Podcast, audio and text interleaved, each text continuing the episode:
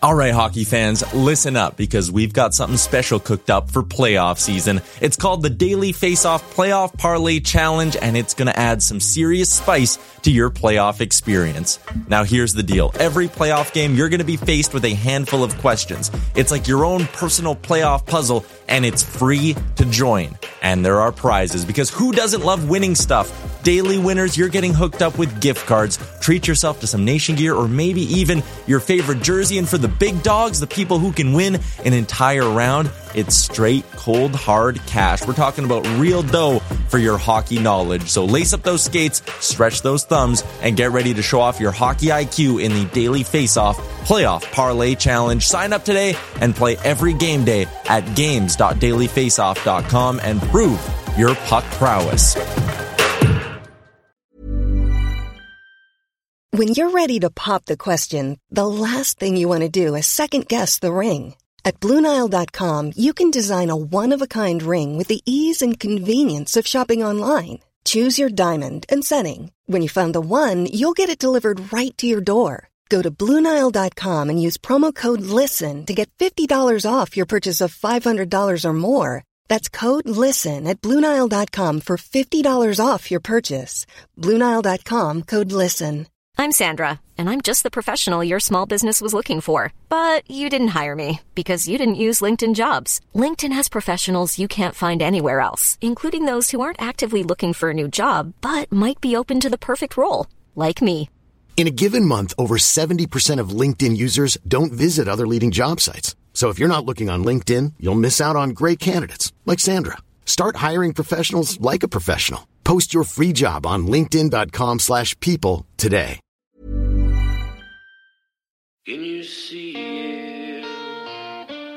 Did you notice? Check, but the puck comes right to Pettersson, who tries a bank pass for Boeser. In with a shot, he scores! A moment's notice. Length.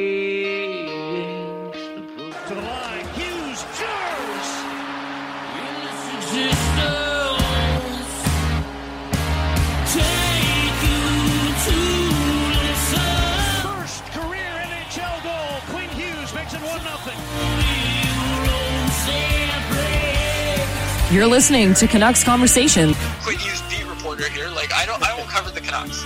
I cover Quinn Hughes and what he's doing to the Canucks. a member of the Nation Network of Podcasts and delivered by DoorDash.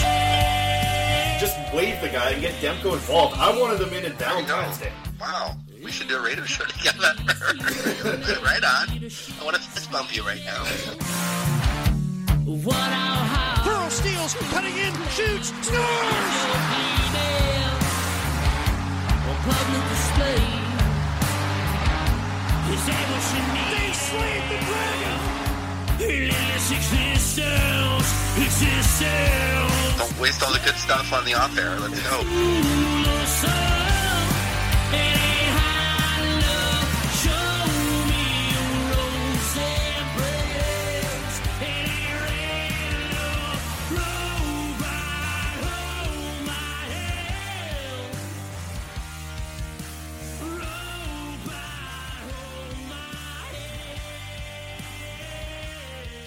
Hello and welcome to the Canucks Conversation live here on YouTube and on podcast form, no matter how you're listening to it. We appreciate you coming by and listening to the show. We are delivered by the great folks at DoorDash. Ding dong. Use promo code CONVODD for 15% off and free delivery on your first order with DoorDash. As you can see above us here, my name is Chris Faber, joining me in studio today for our first Friday with Harm, filling in for the co-host David Quadrelli, who's not here on Fridays. As I said earlier in the week, the rich keep getting richer in two ways. You're getting paid to do this, and Quads is getting a day off. So, but I'm excited to uh, to have you on here, Harm. Gotta say, the Fridays with Harm brought to you by the great folks at Zephyr Epic. You're gonna like this, Harm. I think you might uh, use our promo code here. Zephyr Epic has their big Black Friday sale on right now on their website. Check it out, zephyrepic.com for Pokemon, Magic Cards, Yu-Gi-Oh! You got me interested. I know I got you there. And the sports card. Use promo code hockey season for $5 off your order and free shipping all through Canada if you spend more than $50. I picked up a new Pokemon card myself, adding to the collection with another. Blow me up here, Alex. Full screen me. got myself a Haunter, a shiny card of Haunter. But you're not a Pokemon guy, so I know Yeah, you don't, don't like appreciate it. Harm, happy to be here. Is this your first like YouTube live experience here? It is. I was gonna say, first of all, you're talking about the rich. Meanwhile, you're in. Look at the view you have. You're, the one with the fancy apartment. So glad to be back here and excited for these Fridays, man. It's been a while. And uh, the other thing I was gonna say in relation to the YouTube live stream was, since when did you guys get that uh, fancy new intro as well?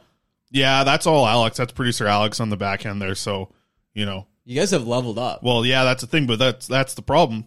All you rich folk, you guys, like I said, you keep getting richer. Me and Alex, we're just working our working our rears off here to put this show together. So, Well, inflation's hitting too, so you know the co-host fees is, fees are. hey, well, yeah, we'll see what happens. That's the thing. I wish we could play your old intro. We have it even on the board, but we get flagged by YouTube immediately for like any song that we used. We got flagged on YouTube for using the song that like we've used on our intro forever. It's like my friend's band from Nanaimo, Really? and uh, we weren't allowed to use that without written permission from them. So we haven't even really figured that out. But Now that you guys are are on, are on YouTube, do you guys have to do the cheesy like the video, subscribe, notification bell? Uh, you know what? We should be doing that. We well, we've been pushing people towards the uh, Canucks Army YouTube account because we have our own. We're streamed right now on Nation Network. Uh, shout out to everyone in the chat here on YouTube. They're saying, "Here comes the money." Says, "Nope, yep, uh, he is here." Um, but yeah, we're we're pushing people. If you guys see, we're going to be posting a lot of clips, uh, different segments, all that stuff. We're going to be posting on our own YouTube channel. Build up some subscribers. So, thank you for mentioning that because I always forget to. And, well, uh, not many people know this. I don't think I've ever shared this, but in grade nine or ten, I actually had YouTube uh, YouTube Hmm. channel. Not hockey. It was like for some. I was in in uh, in, in in a digital immersion program in high school. So for a year long project, I started a YouTube channel with like just miscellaneous tech tutorials, stuff like uh, setting up a PlayStation 2 emulator on your Windows PC, or improving your FPS on uh, on Counter Strike, Global Offensive, um, things like um, how to set up a Windows bootable install disk on off of Mac. So it was like a and and some of them actually got a decent chunk of uh, views. Like I ended up getting half a mil total channel views off that. A couple of those blew up. So I'm I'm I'm game with this YouTube stuff, man. I'd love that. Like a 13 years later, or not even because you're just in high school a few years ago, but like you know, 10 years later, you put, like bring back that YouTube channel a little bit. I wonder We if someone will find that. it. Yeah. I'm not gonna tell anyone. Are, were you like talking your way through it, or were you oh just yeah, were you one of those guys? no, no, no. Oh, I, I, had to, I had to explain it. I couldn't do Okay. the. I was too. I would have been too lazy to do the whole graphics things Yeah. thing. But it's funny. My voice was so monotonous. But I was like, it's like literally reading off a script. Yeah, well, uh, that's pretty much what my ad read sounded like off the top of the show, anyways. So, um, Harm, we'll get into the Canucks. Uh, obviously, no games to talk about over the last uh, 24 hours. They're coming off of that big win against the uh, Colorado Avalanche. Obviously, a pretty impressive win against the defending Stanley Cup champions. And I mean, Vancouver needs some wins. And uh, I don't know, a game like that might be the sort of thing that does spark you to, you know, put together some dubs here as you're rolling into a weekend here where you have back to backs against the Vegas Golden Knights and the San Jose Sharks. But I want to go back a little bit here because we are at that quarterway mark of the season. You pull this up, Alex. The quarterway mark of the season. Shout out to my old elementary school. Brought it up yesterday. School I went to, by the way, my elementary school, quarterway. Oh, I So that. as we're going here, we got the grades at the quarterway mark. There you can see right there on the uh, the old YouTube. ACOL Quarterway School. Photo of me and my kites, the mural, everything beautiful. Quarterway Cougars. My shout out to my old elementary school there. So let's let's get to it because you just wrote an article. Uh, and by the way, Harm, I think people know you're from the Athletic. I don't know if I have to Yeah. mention it every time, but you just put uh, your most recent one up here at the Athletic, grading the Canucks through 20 games. So I'm going to get to some of those grades, and we're going to kind of discuss it. it. a little bit. Let's get started with, um, I think, in my eyes, an easy A. This was probably a pretty easy one for you to make a decision on. Elias Pettersson uh, coming in with one of your only two A's uh, when you were grading the players. And we look at Pettersson's start to the season 10 goals, 14 assists through 20 games. That's 24 points on the season. The points are great. I think the points are what a lot of people were hoping for. If you go into the season, you look at Pettersson, you're saying point per game. This would be the season for him to take that step and do that. I got to imagine it's not just about the points per game while you're giving him an A. Of course, it's the way that he's been able to control play so decisively at five on five. He's back to almost controlling games with his um, hockey sense and the way that he reads and anticipates both with and without the pockets. Actually crazy sometimes to see right from the start of the season, for example, when he picked off in the season opener against Edmonton, just picking off passing lanes and using that to create offense. It's like he's able to bait defenders. He, can just read and know what's coming next, and that's really driven a strong defensive impact. Where when you look at his underlying numbers, the Canucks have just pounded opponents um, in terms of possession, quality scoring chances. They've outscored teams 20 to 10 at five on five, which is pretty similar to the level of um, sort of five on five efficiency we saw when he was directing the Lotto line. And Yeah. we used to talk about that as one of the best first lines in the NHL. And Pettersson's been driving the bus at both ends of the ice. We're seeing him learn the penalty kill, obviously, and he looks like a legit counterattack threat every time. That's the area where if he can improve on his faceoffs, he's got a lot of potential there. I mean, even even in that game the other night against uh, Colorado, we saw another breakaway chance on the PK. We've seen him and Horvat create a lot uh, off the PK. So we've seen Pettersson take a uh, take another step forward in his two way game, and we're now at the point where I think Bruce Boudreau has kind of recognized too that Pettersson's ready to take on the tough matchups and play against the opposition's best lines. We got a taste of it against Nathan MacKinnon and the Colorado Avalanche after the Horvat Miller line kind of struggled in that role against Jack Eichel. And I've got the numbers here right now. MacKinnon's line had a 5 4 edge in shots. Scoring chances and expected goals were basically dead even 50 50. Pettersson's line was up 1 0 in goals, thanks to um, the setup on uh, Ilya Mikheyev's goal in the slot. That won the game right there for the hmm. Canucks because you look at the Avs with the injuries that they had to Valeri Nichushkin, Gabriel Landeskog, and then of course they've been they lost key secondary scorers like Burakovsky and Kadri. As a result, right now the banged up Avs playing the Canucks were essentially a one line team. They had MacKinnon, they had Rantanen loaded up on the top line. Outside of that, not much up front anyway. And we saw that when the big boys were on the ice, they would try to make a push. But once Pettersson was able to kind of negate that factor and limit the damage and ensure that they, and and ensure that they didn't um, didn't get absolutely wrecked in that matchup, then it opened up the rest of the game for them, and we saw them obviously come up with the with the big win. So I'm looking forward to seeing what he can do in that sort of matchup role going up against the opposition's best players because he's wanted that role and responsibility. Yeah, he wants that. I mean, think about it. You're you're I think right now the best forward on the team and you're seeing on a night to night basis your other teammates get caved in and crushed every time Nathan MacKinnon comes to town, or every time a Jack Eichel or or an Auston Matthews or a Tage Thompson rolls by. When you're best, when you're the best player on the team, like you have that itch to go out and do something for your team, and I think it's great to see that he had a good start in that type of matchup role against Colorado. Yeah, I think I brought it up yesterday on the show. I, if I were to look at that locker room, I don't think there's a player who wants to be in that role and that spotlight more than Pettersson, right? To Absolutely. be that guy who is getting the one-on-one matchups against you know the other team's top lines. Go against the the Nathan MacKinnon. Just listen to the the quotes that Pettersson says when he talks about these situations when he's asked about it. It's one of my favorite uh, almost kind of back and forth situations that you get being in the media is talking to Pettersson about like challenges, right? Because Yeah. like this guy just embraces every challenge that he gets, and I know that he feels enough, like confident enough in his own ability to to speak his mind about. Yes, that is what he wants. He wants to be that number one guy matching up against those players. He wanted that going back to even when Travis Green was the head coach. You're right. Like this has been like he's craved it for a while. That's why I think he really embraced the opportunity to even want to play on the PK in the first place. Was just like he wants to make an impact in every zone. He wants to be the alpha of this team, and he's good enough to to be that. Which is funny because like I feel I've seen this kind of talked about a little bit, especially with Bo Horvat's future up in the air, where some people like Pettersson wouldn't be ready to be captain. He's still young. He doesn't seem like he's loud enough in the room. I tell you what, the way that he speaks with his actions on the ice, I would I am in the camp one hundred percent that it would be Pettersson to be the next captain if Bo Horvat's moved. I think. I mean, Luke Schenn is a great option. I mean, option. there's no other great like it. I, I've got to say, I don't think there's a there would be a great option in in general. The way Pettersson's leading on the ice this season, I'd say yes, but the one thing I will say is, in previous years, I think there was a sense that the young group had some maturing to do, Mm. had um, some growing up to do, just like any sort of young players around the league, and I think Pettersson was part of that. Um, even talking to um, Brock Boeser, and, and I'm, you know, spoiler alert, I'm kind of working on a Pettersson piece, but even to hear Brock Boeser speak about Pettersson and the step that he's taken, a big part of it was being more serious, being more mature. So I'd like to see that sustained for a longer period of time before you kind of tack on extra roles and responsibilities. But yeah, I mean, he's cer- certainly um, trending that way for the long term, and he's just got to keep keep this up, keep setting setting those examples because on the ice, he has the best habits of players always talk about playing the right way. You want to talk about playing the right way as a forward. Pettersson's showing that right now, even if you just look outside of his uh, offensive production. Yeah, that's what I completely agree with. I think that's the thing. He is.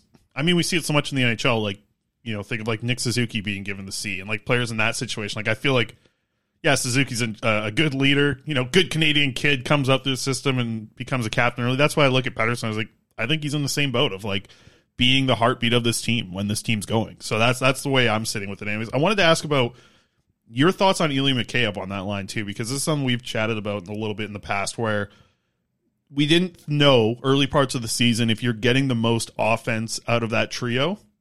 And I'm talking about Pettersson, Kuzmenko, and Mikheyev right now.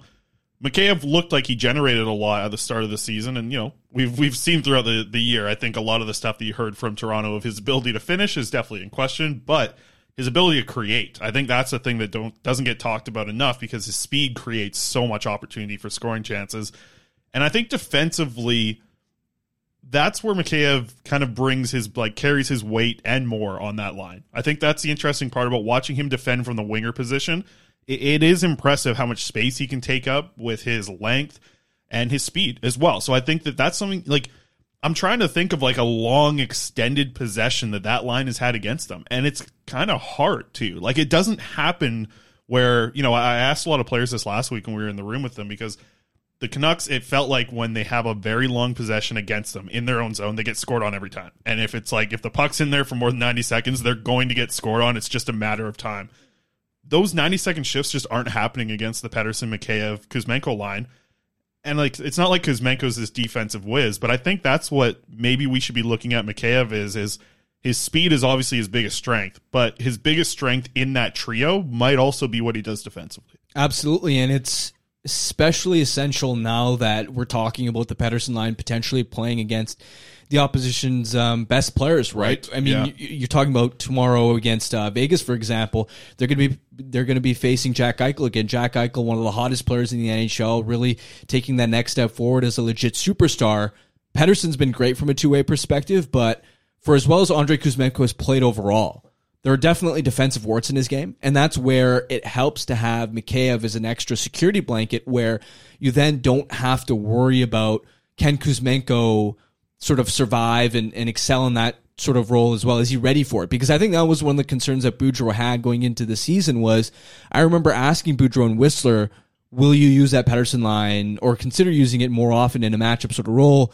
And Boudreau's response wasn't even really about Pettersson at all. It was about will it will Kuzmenko be ready for that responsibility? And that's where Mikheyev, with his defensive ability, with his speed, how he wins battles, how effective he is on the forecheck, the diligence, back checking, those are all essential sort of traits. I think I was a little bit worried initially going into the season about would he be able to finish enough chances and would he be a great offensive fit with those guys?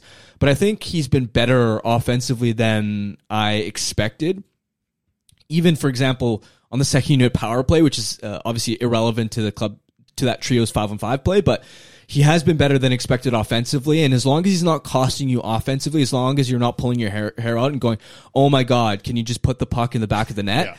as long as he's not doing that, I think there's enough defensive value, especially now that they're going to be playing top lines, that he's been a good fit there. So with Kuzmenko, you give him an A. Is that from just what your expectations were coming into the season, giving him the A grade? He's the only other guy aside from Pettersson that you gave an A to in this article. Is is that specifically off of the expectations Yes. in the preseason?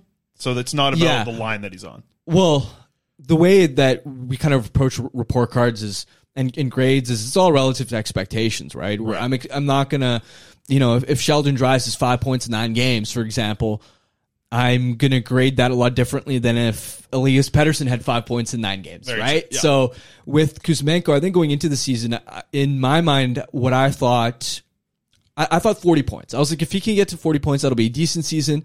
If he can push 50, I was like, that'll be awesome. And you look at him right now, and, and he's got eight or nine goals. He's um he's on a, a 65 70 point pace i mean who knows if that'll last but he's been excellent so far and he's not just a passenger on that line the way that him and Pettersson have chemistry off the rush is something that, that the Canucks don't have anywhere else in their lineup. You look at the other lines, even though even when Bo Horvat and uh, JT Miller play together, or the other bottom six lines, they don't create off the rush. They don't create off the rush the way Kuzmenko and Pettersson do. That's the only line that when they're on the ice, I'm not expecting them to dump and chase the whole time. And I think it isn't just Pettersson doing that. It's Pettersson's playmaking ability. It's it's uh, Mikheyev's speed, and then it's Kuzmenko's puck carrying ability. And I think we've seen more confidence from him recently as a playmaker as well, with the twists and turns in the offensive zone, the vision that he's um, that he's had in in setting up some chances. So I've been really impressed with the impact the impact that he's been able to make in the offensive zone.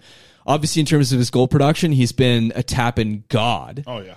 He's um, done a really good job of being able to understand when defenders are too focused on the other line mates and and understand how to make himself open in those dangerous pockets of space make sure that he has, that he has a stick on his ice and that he's not going to miss any any of those grade A chances, which you can't do when you're on a line with a guy like Pettersson. So that's why I've given him an A. Is he's just been so effective and so dynamic offensively. Yeah, I think what it does is it creates. If you look at just the other lines, I think it creates that Pettersson, Kuzmenko, Mikheyev live so many options to enter a zone, whether it be Mikheyev speed or the passing with Pettersson and Kuzmenko, or even Kuzmenko on his own. Like he's pretty good at carrying the puck Yeah. past the blue line, gaining entry on his own, and then looking for the pass. The other thing with Kuzmenko is you give him an A right now, and the best part of his game that I saw in the KHL was playmaking from behind the net, and it's like that part hasn't even really been unlocked yet because I think Yeah. a lot of the power play stuff that's working for them is those tap ins that you talked about. We'll be interested to see if that adds another facet to what this power play can do when you start to see what like I, I don't know, maybe it takes a little confidence, right, from Kuzmenko to to understand that he can bring that also to the NHL level. Mm-hmm. And I don't think he's lacking confidence because I think he's probably getting a lot of confidence from what he's doing on the power play right now. I just wonder if there's a point where something clicks where it's like, hey, that's another part that we can unlock on the power play of him being a playmaker. Because that's what I really liked about from the KHL was like his ability to kind of shift from behind the net, from side to side, and open up new passing lanes. And I'm curious if that starts happening. This guy might start to, you know, not only be a power play tap in god, but could be a guy who really can start to put up some assists on the power play as well. Because that part was the most impressive thing from his tape in the KHL last season, I thought, with Kuzmenko. Definitely. And even at five on five, for example, we haven't seen yet, like in training camp, it blew me away sometimes how he'd pick up a puck in the corner and explosively spin off a check and immediately drive the net. Yeah. We haven't seen that yet. I and obviously hasn't really needed it, it needed it to this point.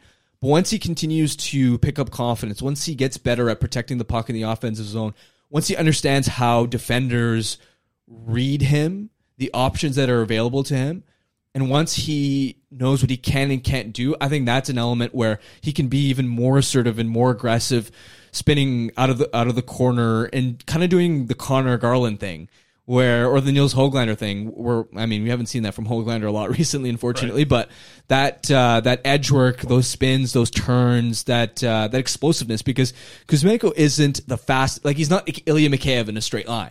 But the way that he's able to turn in tight spaces, he can create separation in um, in situations where where a defender thinks that he has Kuzmenko contained. And that I think is a dangerous element that we're that I'm interested to see if he can evolve and add to his uh, arsenal on a more consistent basis over the balance of the season. let's get to quickly. We'll hit these pair of uh, duos that I wanted to bring up. The first duo, uh, Nils Åman and Dakota Joshua, both received Bs. I am pretty pretty content with the B there. Almost would have leaned towards B plus as well. Like I've really liked.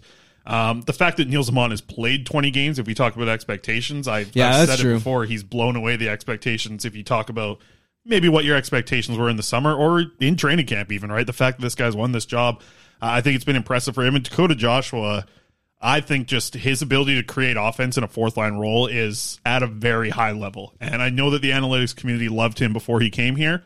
I have to assume that they like him even more now that you're kind of seeing what he's looking like when he's playing on this line. The guy's creating offense. He moves the puck into the crease all the time. Anytime he has the puck in the offensive zone, it feels like he's funneling it towards the crease. And when you have a fourth line that just likes to bang away at the puck, that's going to set itself up pretty nice. But it's not just that because I found his last assist in the in the last home game that we saw them play, and like he made a great behind like backwards pass from from the backhand passes. He's going around the net, but it's tape to tape, and he sets up a goal. Yeah. Like I don't know. I've been really impressed with his playmaking. Yeah, that's the other thing is he only has one assist, but it feels like he's had these flashes of brilliance with um where he just surprises you with say a neutral zone pass, neutral zone pass, or something creative where it's just like, oh, where did that come from? Yeah, exactly. Yeah. But on top of that, I mean, like you mentioned, download the ability to create offense. He's just been a bulldozer. that like that's straight up what it is. Is he's able to um, effectively win pucks back, win his battles, even on, for example, in one of the recent games. I can't remember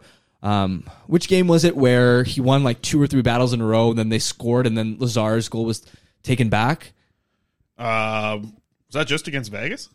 I, I was wondering. I, I I can't quite remember. It was recent. Anyway, Yeah. like that that that was another great example of how this guy just wins battles and obviously he's second on the team in hits as well. So he's definitely made an impact and that's been essential because I think when that signing happened, a lot of people just kind of looked at it as, oh, that's another contract below a million. Like, no big deal. That's not a significant investment. But from the Canucks' perspective, they gave multiple years at a one way ticket. Mm-hmm. That's a key part where when you sign a guy to a one way contract like that, where he's going to make the same amount of money in the AHL as, as he is in the NHL. Sure, that doesn't matter from a cap perspective, but that really matters from an ownership perspective where they're going to be paying that cash regardless, especially in a multi year commitment for a guy who hadn't established himself as a full time NHL player yet. Mm-hmm. Right away, that told me they must really see something special in him because you usually don't see guys like that getting that kind of commitment. And from an ownership perspective, from a management perspective,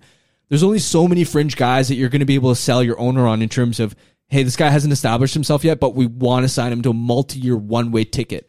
Are you okay with that? So he's been able to deliver on that, and that's been really important considering the bet that management made on him. There's never been a faster or easier way to start your weight loss journey than with PlushCare. PlushCare accepts most insurance plans and gives you online access to board-certified physicians who can prescribe FDA-approved weight loss medications like Wegovy and Zepbound for those who qualify. Take charge of your health and speak with a board-certified physician about a weight loss plan that's right for you. Get started today at plushcare.com slash weight loss. That's plushcare.com slash weight loss. plushcare.com slash weight loss. I'm Sandra, and I'm just the professional your small business was looking for. But you didn't hire me because you didn't use LinkedIn jobs. LinkedIn has professionals you can't find anywhere else, including those who aren't actively looking for a new job but might be open to the perfect role, like me.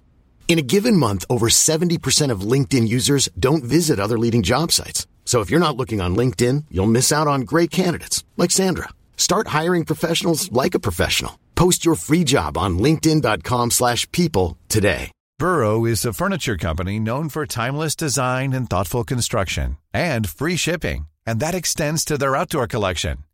Their outdoor furniture is built to withstand the elements, featuring rust-proof stainless steel hardware, weather-ready teak, and quick-dry foam cushions. For Memorial Day, get 15% off your Burrow purchase at burrow.com slash ACAST and up to 25% off outdoor. That's up to 25% off outdoor furniture at burrow.com slash ACAST. Let's dive into. You know what? I was going to do OEL and Tyler Myers. Let's skip it. We, I think we know why Yeah. they've gotten a D on your rating Yeah. uh, in their grading. I mean, they, yeah, they're- they've not been great, and they've been split up as a pair that was last year. I think I remember seeing you guys' grades, and it was pretty high on those two from Yeah. the expectations you had. But they just they've not been playing together, and they've not been really great in their roles. It feels like their partner is always the better defenseman on a night, and that's unfortunate for two guys that are making over thirteen million dollars when you combine their salary. So um, another guy that hasn't lived up uh, to a ton of the expectations that a lot of people had for him, specifically what he's doing at five one five. Connor Garland, you guys gave him a C plus uh, over at the Athletic on your article. So we finished last season. Connor Garland did 47 points at 5 on 5, which was tied with JT Miller for the team lead. Put up a ton of points at 5 on 5. This guy was effective at creating. He was also the leader on the team in primary points at 5 on 5 with 37. So 17 goals and 20 primary assists last season. This year, Connor Garland has one goal and five assists at 5 on 5. He was healthy scratch for one game this year, 19 games in. He just he can't seem to find a great fit on a five on five line right now. What are you seeing? What brought you to to giving him a C plus? As we got the uh, the isolated impact as well at offense at five on five here from Garland. It's very different uh, this season than it was last season with the expected goals for. For sure. I think right off the bat is kind of what you mentioned, right? Garland is a player, makes five billion. He doesn't really contribute on either special teams, right? He plays a power play, but I think he had three or four points on the man advantage last season. He isn't someone that you rely on to contribute really in any significant capacity on special teams. So you need him to be a workhorse, an absolute five on five monster, and that's what he was last season, right? We're talking about uh, talking about a player who's top thirty among all NHL players or all NHL forwards, I- I should say, in terms of his five on five point production. This year, one goal and and and uh, I think three total primary points at five on five after being the club's most um, dynamic point producer at evens. That's a, a significant step back, and it's kind of like what you mentioned, right? Is what I'm seeing is he hasn't found chemistry. He has an. We know he has an abstract playing style with. Um, I think this Canucks team has a lot of guys that like playing north south in terms of just trying to force turnovers, create havoc.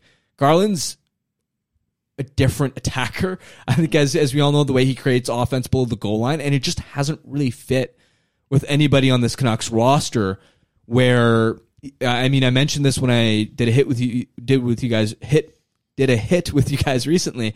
Was he wasn't really fitting well with Horvat uh, and Miller, despite the fact that Horvat and Miller seem to have have chemistry, and despite the fact that they seem to generate a decent amount of zone time.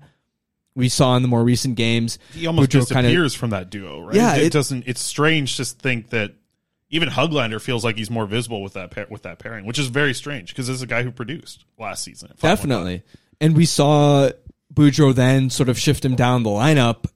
And even from there, I'm I just I don't know who he fits well with. I don't know who he has who he has chemistry with.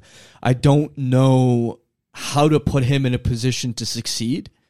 We definitely ha- haven't seen him look as dynamic, right? Like we talk about the spins and turns. Like how many times have you gone, wow, at a spin or some some type of edge work with Garland? He used to be a master at creating sort of playmaking chances below the goal line where he'd draw defenders and he'd draw attention with his puck carrying ability off the cycle and in the offensive zone. And then once he'd get behind the defenders with the the defenders would kind of have to turn their back and, and defend Garland that way. And then it would leave the slot sort of unguarded and, and there would be passing lanes. And, and that's how Garland created so much of his offense. That's what's been missing. I don't know what exactly the solution is to getting that back on track, but we just haven't seen enough of it to this point. Yeah, I mean, like that's what I, I what you just said there. Like his movement and unpredictability was what created these passing lanes that opened up things in the slot. Like that Yeah. was so impressive. Is that yes, his the way that he moved with the puck. If you're just thinking of like passing lanes opening or how the passes are looking, like it was interesting to watch how often he was able to, whether it be a pass to the slot or cross ice, like it opened up such quality scoring chances that I don't really know what's not working this year. I, I agree with you that like we haven't seen as much of that movement, that aggressiveness, that maybe even confidence in his own Yeah. game to, to kind of play that way. I feel like you see it in little spurts here and there. Like you do see it like, oh, that's a you know, that's the Connor Garland that I know who make the, like makes a move like that. But yeah, it's like it, it's I wonder about like, you know, being healthy scratch, being moved up and down the lineup. But at the same time, I don't remember like him being an absolute lock with another player last year when he was in the lineup either. Yeah. Like it wasn't like he had to play with Pettersson or had to be with Miller. It felt like he was just kind of a guy that got slotted into the lineup and could bring something to a five on five line.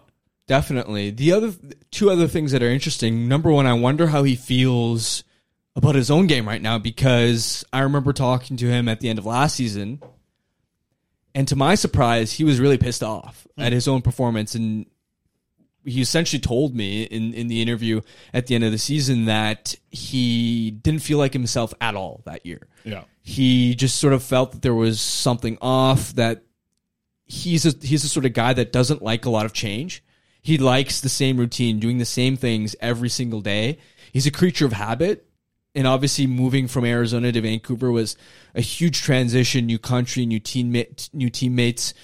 So we've seen compared to last season that he's taken, and I actually disagreed. I actually thought he played pretty well last season, but to see him sort of take a step back now, including the sort of healthy scratch, which I'm sure he was inside pissed off about. Yeah. I wonder how like We've seen he healthy feels scratches mentally. help. I don't know if that helped Garland, no, right? I don't think so. So I wonder where he's at in terms of his own game. The other part I will say is, and this has kind of been the saving grace with him. It's it's kind of it, it- it's obviously not a huge bar to clear, but it matters. Is the fact that he hasn't been a defensive liability. Like we're saying all these Right. things about how he hasn't been able to create as much offense, and nobody's going to mistake him for a defensive dynamo. But at the same time, the Canucks have still generally won their five and five matchups when he's been on the ice. Like his goal differential, I think is they've scored eight goals and allowed six when he's been on the ice at five and five. Like the Canucks just don't get scored on when Connor Garland's on the ice for whatever reason, which matters because this team can't keep the puck out of the back of the net, especially when you look at all the other top forwards that have had defensive issues this season. Like we talk about a JT Miller, we talk about um, Brock Boeser, we talk about Nils Hoglander. Um, Vasily Podkolzin even has had a couple moments where he's maybe turned a puck over here or there that's been costly. Even Bo Horvat, the reason we didn't give him an A in the report cards was because you looked at the underlying numbers. He'd been on the ice for the most shots and high danger chances against of any Canucks forward. So even even Horvat there, Kuzmenko has had his defensive uh, moments of defensive concern. We haven't seen those mistakes from Garland. He's at least been pretty clean, and you haven't had to worry about him defensively. So that's at least one thing that um, I mean, it's a silver lining, but you need a lot more out of him considering how much he makes.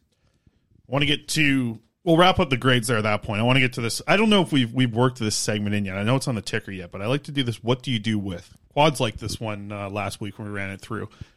And it's weird that I think this was the first name that we brought up last week when we did this, but I still think there is another question about this player because we haven't seen him get into the lineup since we did the last time and chatted about this.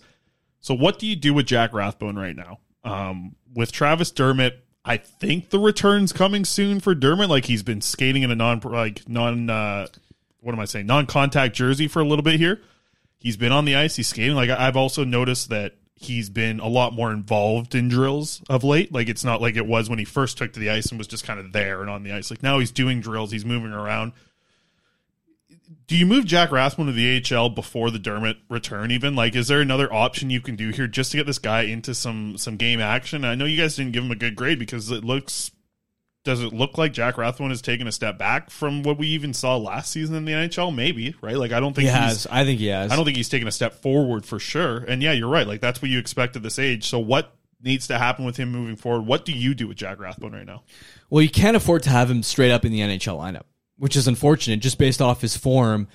Anytime he's drawn in, you look at his number one asset for him to make a tangible NHL impact, it has to be his skating and how he moves the puck. He has to be efficient with retrievals and helping the team exit out of its own end.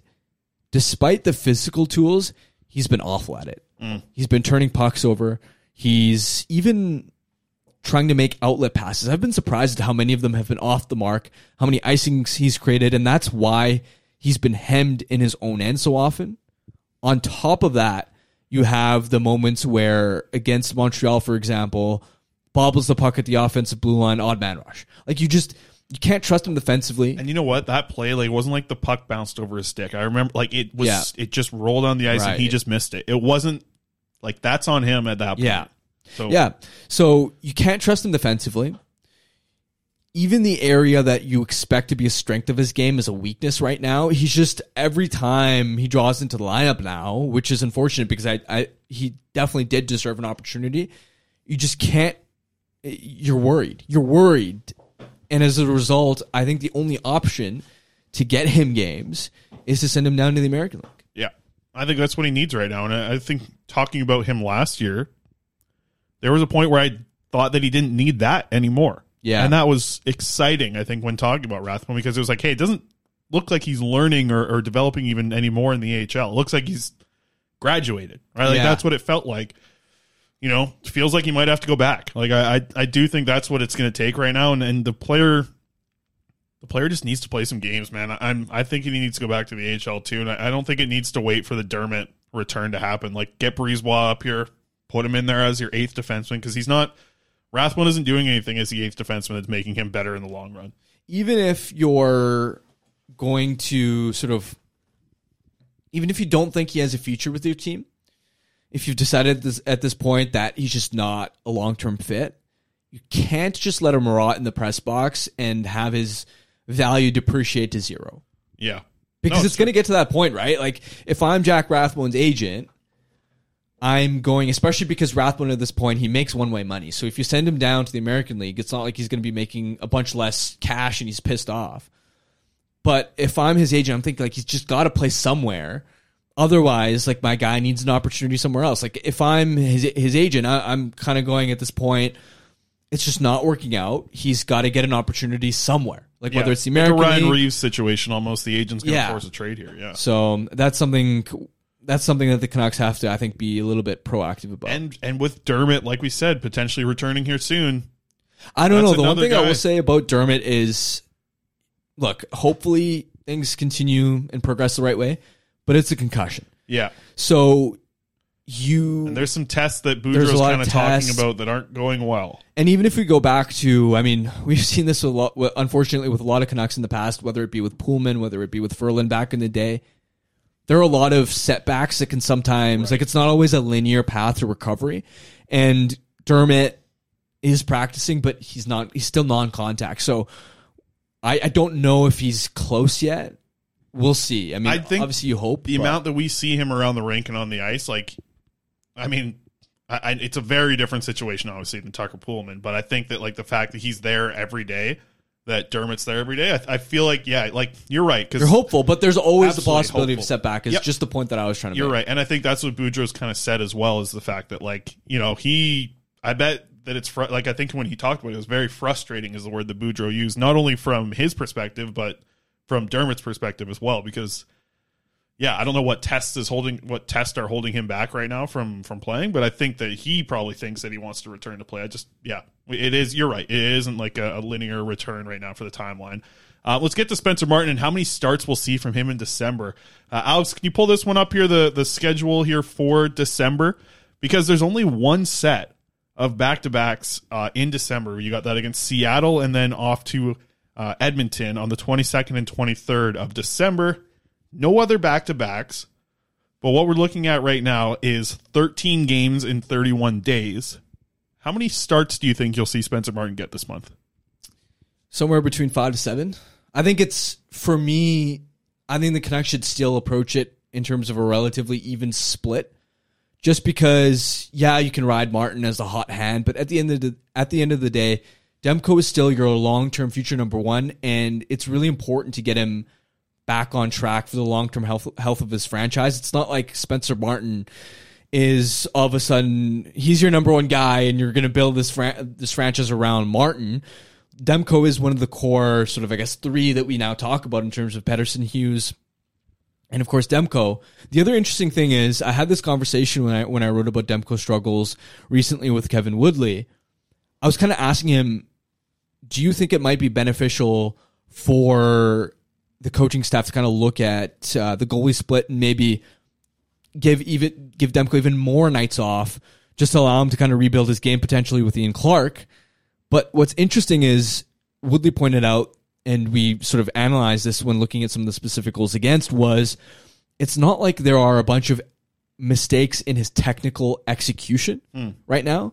It's more sometimes the game speed sort of reads where whether it's it, it- whether it's sort of deciding how aggressively to c- sort of come out against uh, a shooter, how quickly to kind of um, seal in his post.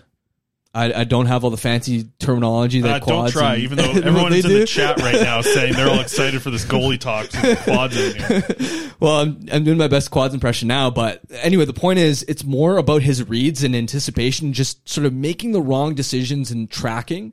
Right now, that seems to be an issue more than wow. Look at look at the the technique of his glove hand, and he keeps getting exposed there. So with Markstrom, for example, there would be points where when he would struggle from time to time, you could look at he's playing a lot and there's a bit of fatigue in his movement patterns. That and so you'd look at that and say, give him some time with Ian Clark, rebuild, and, and sort of really sharpen that aspect. I don't think that that's the issue with Demko. And what Woodley was kind of saying was, with these sort of like reads and anticipation, you're only going to find that groove with game rhythm. So you don't want to you don't want to have a situation where you're just riding Martin and Demko's on the bench and you're perhaps compounding the issue and making it even worse where he feels even more cold and rusty. So I'd look at a relatively even split if uh, if I was in uh, Clark and, and Boudreau's shoes. It's interesting. A lot of two days off between games this month. It'll be interesting to see what kind of Yeah. run you want to get on with Demko and if he plays well, if he's playing a lot of games. I know we've seen in the chat here. Uh, Matt says all of them. Give him all of them. Uh, so let's let's wrap up with this before we get to the Betway wrap up. Um, quick little one here is we only got a couple minutes. We did this earlier in the week, and I just wanted to kind of get another perspective on it. Will this prospect play ten plus NHL games with the Vancouver Canucks? So I've got Okay. a list. I'm going to kind of All run right. through it. I, I won't give my reaction. People can go back and listen. All we right. also have it on the other YouTube channel uh, of quads and, and my own thoughts about which player will play 10 plus games in the NHL with the Vancouver Canucks. This is the key part. Uh, so I'm going to run through a name. I'll let you know. You say yes Sure, or no. yeah. Maybe give me an answer. Yeah. Uh, Jonathan Lekkerimäki. Yes, I like. I, I think it's funny because considering where he was drafted, I think he's a more of a boomer bust potential pick for sure compared to say a Liam Öhgren, who I know the Canucks were also sort of considering in that slot. But I think there's enough offensive talent and, and raw scoring upside that he'll he'll get a shot and at least um at least get some games. Yeah, feels like the lock of this group. I think Yeah. to play 10 plus games. Though we'll see what happens, what his career actually looks like. Elias Pettersson, DPD, 10 plus games for the Canucks. Yeah, I think so. I, I really like how practical his skill set is. It seems like the sort of sort of game that's going to translate really well to an NHL environment in terms of how sound he is defensively, how physical he is, the the nastiness and meanness that he sort of has in his game as well, which is an element and and an ingredient that the Canucks don't have enough of on the back end. The way he, the way he defends a rush, there's nothing flashy about his game, and I think that's going to be an element where he's going to need to show that he can make you know more consistent plays with the puck but i think we have started to see some progress with that this season so i think i think he's um i think he's a strong bet to at least play some games Yeah, a lot of people in the chat agreeing with you. They're saying steal of the draft. Uh, Elias Pettersson was also saying another good uh, message here into the chat. True Sight says confidence is the issue for so many players on this team. Overall, a team culture problem. You could definitely look at it that way with confidence being a warrior for a lot. This is where it gets interesting. I felt really good about Lekkerimäki and Pettersson as well. Let's see how many yeses we got on the right. list here. Right, let's do it. Uh, Jett Woo, ten No. plus games with Vancouver.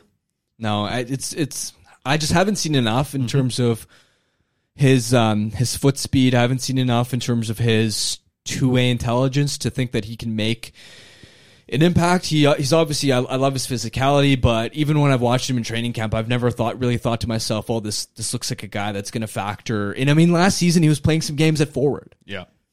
Not great. Um, let's get to our next one. You talk about two way intelligence. This might be the thing that keeps this guy out. Danila Klimovich, 10 plus NHL games with the Canucks. No, I I look. There's absolutely a possibility that he could play. I think he's got the potential. I was really impressed with him at uh, the Young Stars tournament. Yep, very true. but again, we're just sort of making a prediction. And I, I just look at his defensive habits, his two way play, and it's just not even close to being NHL level quality, you know, right now. And obviously he's got a lot of time, but we, we just haven't even seen the progression, right? I think that's what we wanted to see in his sophomore HL campaign was, okay, he's a young guy, at least show that you're an indispensable middle six piece, right? I'm not asking you to go out and score a point a game in the American League, but just show that you're making progress. Yeah, like, like, show, like, be a player that the coaching staff can't look at and say he's got to come out of the lineup because we can't trust him at all. Mm-hmm. And I think that's where you look at what Klimovich has, and this is why it's so frustrating, right? Because he has the NHL caliber puck skills, right? It's it's legitimately impressive. Like he can be a wizard with some of the plays that he can make. Yeah. He's got the size. He's got the raw athleticism. There are so many qualities. You look at him and go, he should be an impact NHL or in a middle six role one day. But there are just so many. Like I just look at the the bar I always have is like I'm just imagining how would, for example, Boudreau or Travis Green. Like look at Boudreau. Boudreau already clearly hates Nils Hoglander and his defensive habits Yeah. how, how would he look at Danila Klimovich? Like, how would Klimovich get to the point where he earns that sort of trust? Again, I don't think it's a slam dunk no, but if I had to make a guess right now, I would say no. Yep. I said no earlier in the week as well. And I think that surprised a lot of people, but I said no. I don't. I don't think he's going. I think there's too many bad habits, and I don't think I've seen a change in those bad habits. We're not writing him off, but No, it's just sure. probability. He's a teenager in the AHL. It's hard to write him off. But if I, I said I, something's going to need to change my mind to say yes, Yeah. and that hasn't happened. Okay, we got like two minutes here left. Okay. so I'm just going to get yes or no answers, just so Yeah, we have sure, you on yeah. record saying yes or no Jeez. here. Uh, Jacob Truscott. I'll say yes. Yeah, I think I think so too. Aidan McDonough. No. Nope. Linus Karlsson. Yes. Lucas Forsell. No. Philip Johansson.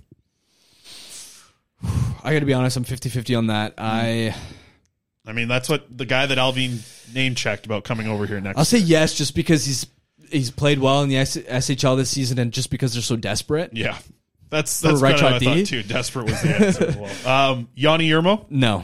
uh, Arturs Silovs, Yes. Aku Koskenvuo. No. Disagree with you on the last one. Koskenvuo's a goalie of the future. All right, prospects report. Really nuts. Silovs? Wow. Koskenvuo's You're- my guy. Wow. I can't believe you do. Hey, when you're Latvian like that. when you sit beside Kevin Woodley and you watch a goalie move and you see Kevin Woodley start to drool, you know this goalie's probably onto something. Koskenvuo at, at development camp, the guy look he moves very well. I And don't know big. my goalies, so I, I just like Silovs a lot. I tell you, I could when you uh, you could see in Clark's smile. Listen, he smiles when he sees Silovs and he works with them. The smile that he had when he was working with Koskenvuo, like this six foot five lanky Finnish player with his arms hanging down to his knees.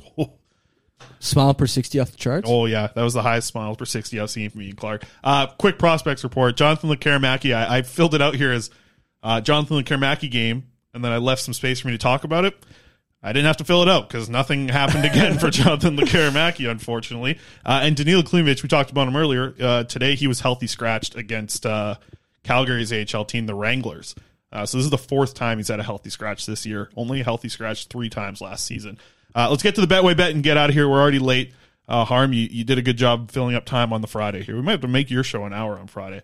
Um, so let's get to the Betway bet here. Um, we got Seattle and the over uh, at plus 400. So I'm picking the Kraken to win, but also outright. So no overtime, no shootout. I got them winning in regulation and also hitting the over of 5.5 total goals at plus 400. I'm feeling good about the Kraken tonight. Uh, and then our second bet is a bigger one with the Kraken to win over 6.5 total goals. And you mentioned him earlier. He's been hot lately. Jack Eichel uh, of Vegas to score a goal in this game. I'm excited for this game because it's, to me, like I like the Kraken of, listen, they're second in the Pacific.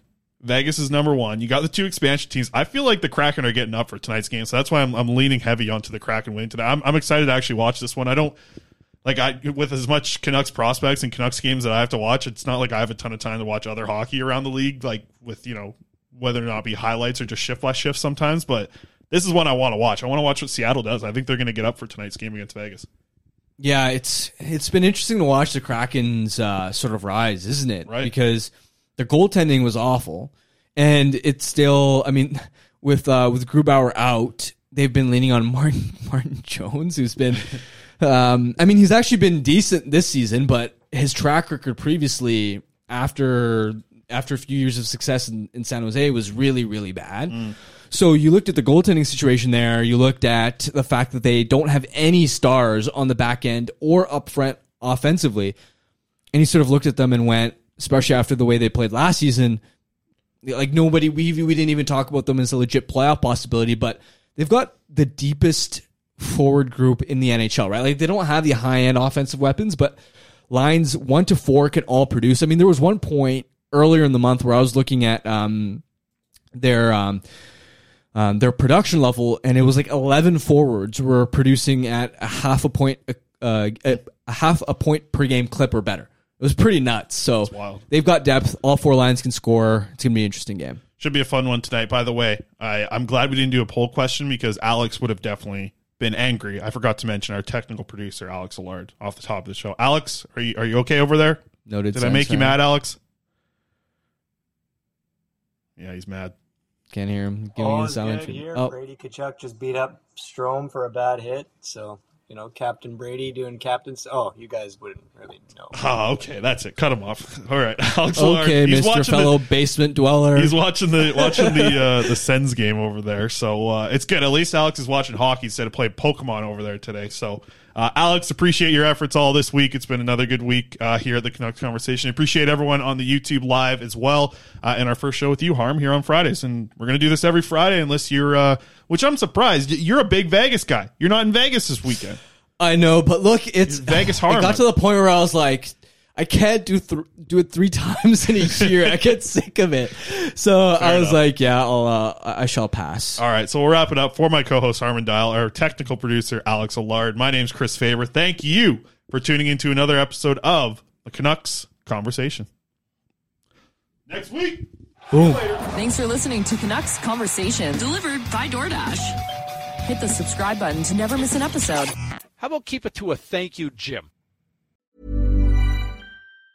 Hi, I'm Daniel, founder of Pretty Litter. Did you know cats tend to hide symptoms of sickness and pain? I learned this the hard way after losing my cat, Gingy. So I created Pretty Litter, a health monitoring litter that helps detect early signs of illness by changing colors, saving you money and potentially your cat's life. Pretty Litter is veterinarian developed, and it's the easiest way to keep tabs on your fur baby's health right at home. Go to prettylitter.com and use code ACAST for 20% off your first order and a free cat toy. Terms and conditions apply. See site for details. Mom deserves the best, and there's no better place to shop for Mother's Day than Whole Foods Market. They're your destination for unbeatable savings, from premium gifts to show-stopping flowers and irresistible desserts. Start by saving 33% with Prime on all body care and candles. Then get a 15-stem bunch of tulips for just $9.99 each with Prime. Round out Mom's menu with festive rosé, irresistible berry chantilly cake, and more special treats. Come celebrate Mother's Day at Whole Foods Market.